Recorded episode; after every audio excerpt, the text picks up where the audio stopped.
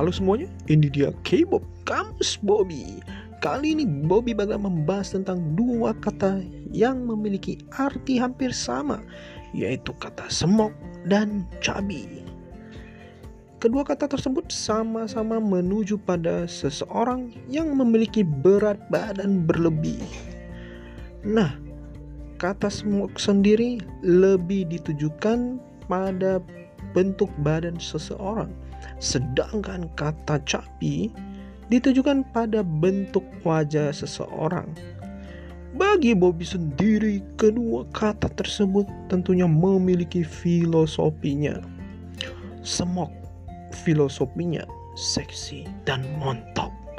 Sedangkan untuk cabi adalah cabul dan binal.